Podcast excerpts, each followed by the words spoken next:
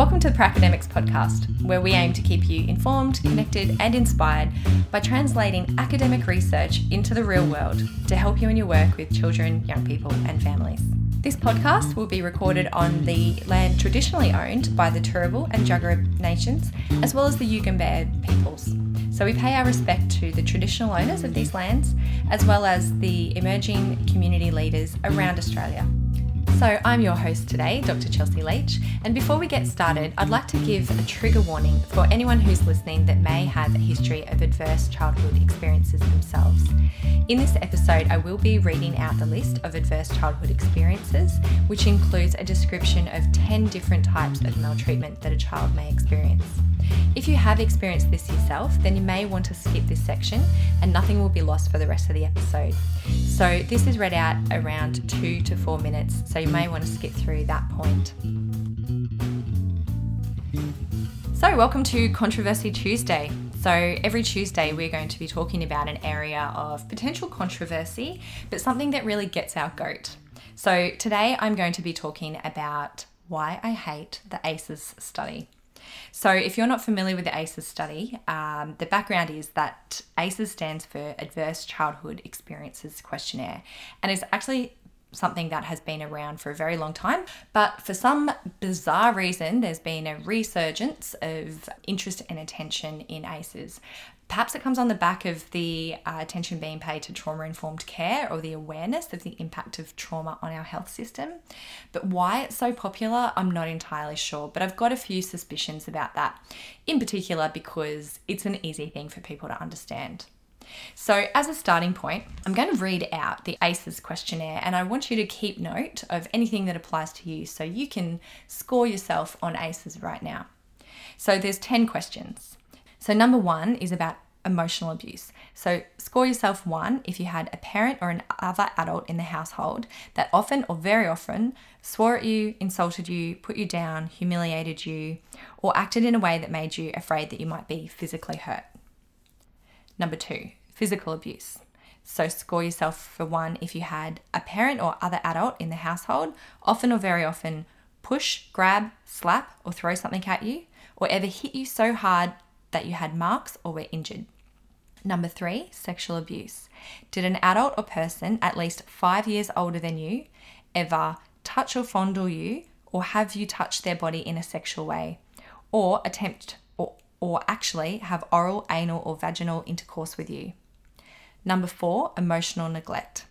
Did you often or very often feel that no one in your family loved you or thought of you as important or special? or your family didn't look out for each other, feel close to each other, or support each other. Number five, physical neglect. Did you often or very often feel that you didn't have enough to eat, had to wear dirty clothes, or had no one to protect you? Or did it seem as though your parents or guardians didn't take care of you? For example, they didn't take you to the doctor if you needed it. Six, loss of a parent. Was a biological parent ever lost to you through divorce, abandonment, or another reason? 7. Domestic violence. Was your parent or guardian often or very often pushed, grabbed, slapped, or had something thrown at them? Or sometimes, often, or very often, kicked, bitten, hit with a fist, or hit with something hard? Or repeatedly hit for at least a few minutes or threatened with a gun or knife? 8. Family member with an addiction. Did you live with anyone who was a problem drinker or alcoholic or used street drugs? 9. Family member with depression or mental illness. Was a household member depressed or mentally ill, or did they attempt suicide? 10. Family member incarcerated. Did a household member go to prison? So, if you answered yes for any of those questions, it's worth one point. So you tally them up, and then that's your ACEs score out of 10. So, what does that mean? Well, I'm arguing it doesn't mean a hell of a lot because there's a lot of information that's lost in that list. But essentially, the research has demonstrated that it seems to be for most long term outcomes, an ACEs score of four or more would indicate an increased prevalence of a whole range of medical, physical, and mental health related issues in your life. So if you found that you do have an ACEs score of four or more, then you would fall into that category of being higher risk of those medical issues. Now, don't get me wrong, for what it was, the ACEs study is an incredibly clever way of demonstrating why childhood trauma should be perceived as a public health issue and it shouldn't be relegated or siloed into just a child protection or policing issue. That in fact, it has a huge impact on our medical system in the long term. It also demonstrates that when we're working with people with this whole range of medical issues, that perhaps their early childhood experiences have actually being quite important to what they're presenting with. And this whole study actually started when there was a individual that was doing some work with people in obesity clinics and they were finding that people would lose weight in the obesity clinic but they would still drop out. And so they were doing interviews with all these people that had dropped out of these clinics to try to determine what was going on. And they found that actually a high proportion of them had childhood sexual abuse. And they postulated that this might be that their obesity was related to coping with the depression and anxiety that was related to their childhood sexual abuse. So, from there, they decided to do more of a study of what's the impact of childhood adverse experiences on health outcomes. And they did a very large scale study with people that were generally in, you know, white middle class socioeconomic status.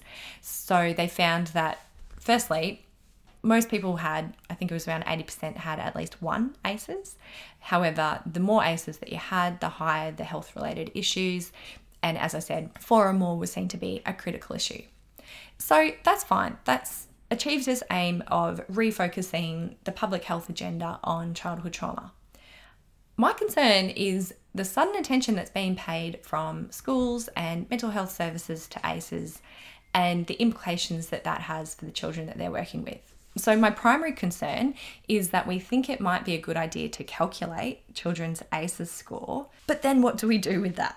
So, there's a range of reasons why I don't think calculating a child's ACEs score is good in the first place, without even going into what are you actually going to do with that information. So, these are the reasons that I don't think it's helpful to calculate the ACEs score. Firstly, it's reductive.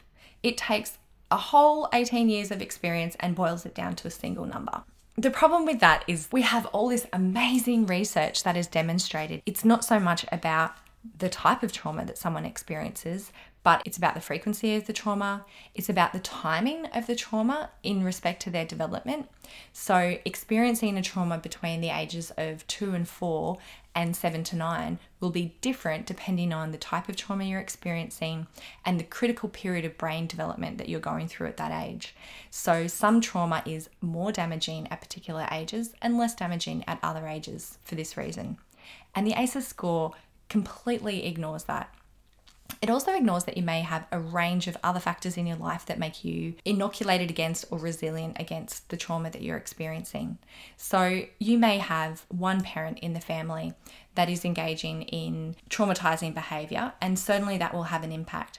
But you, if you also have a range of other adults around you that are supporting and protecting you from that as much as possible, then the impact of that experience on you will be far more mitigated than for another young person that's going through that with perhaps a single parent and no other protective adults in their life. So there's a whole range of information that's missed when you calculate a young person's score. Also, we're not taking into account other experiences that happen outside the home. And we know the impact of bullying and victimization in a school environment can have quite a significant impact on a young person, as can exposure to natural disasters like the Australian bushfires. So, there's a whole range of things that aren't being taken into account when we're calculating the score that we don't necessarily even understand the impact of them at the moment. The other thing that the score misses is that it's not even thinking about the impact of the trauma. It's just looking at whether the trauma occurred or not, but it's not actually taking into account what the impact of that was. So it is in no way diagnostic of any kind of medical or mental health issue. And I think there's a risk that when this is being used in the hands of people that perhaps don't understand trauma and the impact of trauma, they're enjoying the whole ACEs concept because it's an easier way to understand and quantify what might be going on for a young person. But the risk is that they're really going to miss the boat because they're not looking at the impact. So, what we really need is things like the child behaviour checklist or the trauma symptom checklist for children, for example, that looks at a range of symptoms that are the consequence of trauma. And that's actually much more helpful to understand the child's functioning and the impact of the trauma than knowing just the number of incidents that have happened to them in the past. Don't get me wrong, cumulative harm is incredibly important, but if we're wanting to understand how to actually work with and support these young people, we need to focus more on what the impact of their experience has been rather than the nature of the experience itself. The other risk is that it's going to just label children, and children with a score over a certain number, whether it's four, five, six, or more, will be labeled as, or potentially labeled as children that are that are difficult and it scares me to think that people might start to talk about children as like, oh, he's a six. You know, you've got that kid in your class next year. Oh, yeah, be careful, he's a six. As if that's a meaningful label that can be attributed to a child. And I think it's something that we need to be mindful when we're talking about ACEs that this isn't the way that we start to use it. Also, if we are using it in this way of assessing what the needs are of children in our school or within a certain environment, there's going to be ceiling effects. So, for example, with children that are in care or in the youth justice system, we need to assume that there's going to be very high ACEs scores.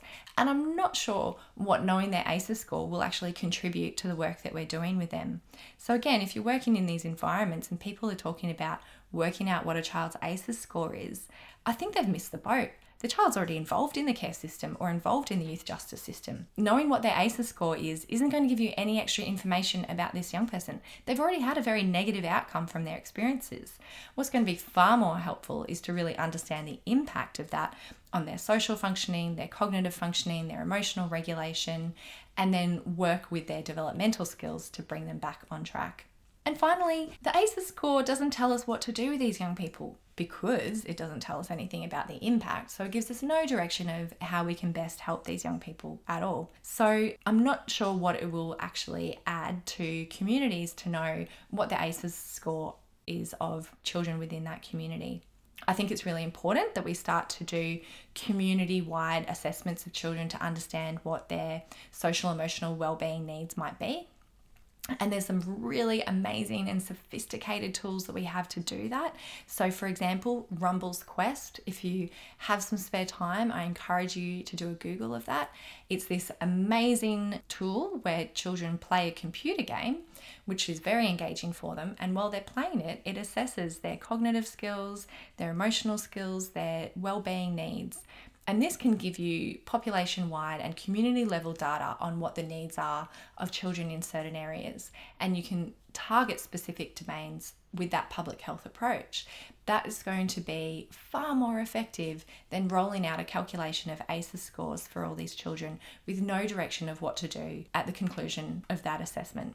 So, if you're currently working in a school, a mental health service, or anywhere that works with children and young people, and you start hearing people talk about, we need to talk about ACEs, we need to know what children's ACEs levels are, let's roll out an ACEs survey, I really encourage you to challenge that thinking and ask questions around what's the goal and purpose of assessing these ACEs scores and will we actually achieve those goals by doing that? Or is there a better way of assessing the needs of the young people and children that we're working with in this service and in this context? And what are the dangers of calculating ACEs scores for these children and young people? What do you think people are likely to do with that information? And what information will we be missing in doing that that might actually be more important for us to know? So there you have it. That's my topic for Controversial Tuesday and why I hate ACEs. As a caveat, as I said, it's a great study for reframing our understanding of health issues and seeing childhood trauma as a public health issue. I think that it's made enormous strides in that respect. I'm concerned about using it as a diagnostic tool and trying to apply it at an individual level rather than at a population wide understanding. And I think that we've also progressed past needing to do ACEs. I think that we now understand yep, okay, it has an impact on our health system in the long term. I think the next question is so, what do we do about that impact? So, that's the controversial Tuesday topic on why I hate ACEs. So, really interested in your feedback and thoughts. You can tweet us at Pracademics Inc or you can comment on our Instagram page at Pracademics, or you can find us on Facebook as well if you look up at Pracademics Inc. Happy to hear your feedback. Tell me why you love ACES. Tell me why you also hate ACES. Tell me why you don't even care about ACES, or this is the first time that you've heard about it. And look forward to sharing our next podcast. So, thank you for listening to the Pracademics podcast. If you enjoyed it, please subscribe, leave a comment, leave a rating, and help drive the algorithm so that other people can be informed, connected, and inspired in their work with children and young people, or recommend it to a colleague that you think might enjoy it as well. And credit to our in house Pracademics composer, Matt Schrader, for supplying the music.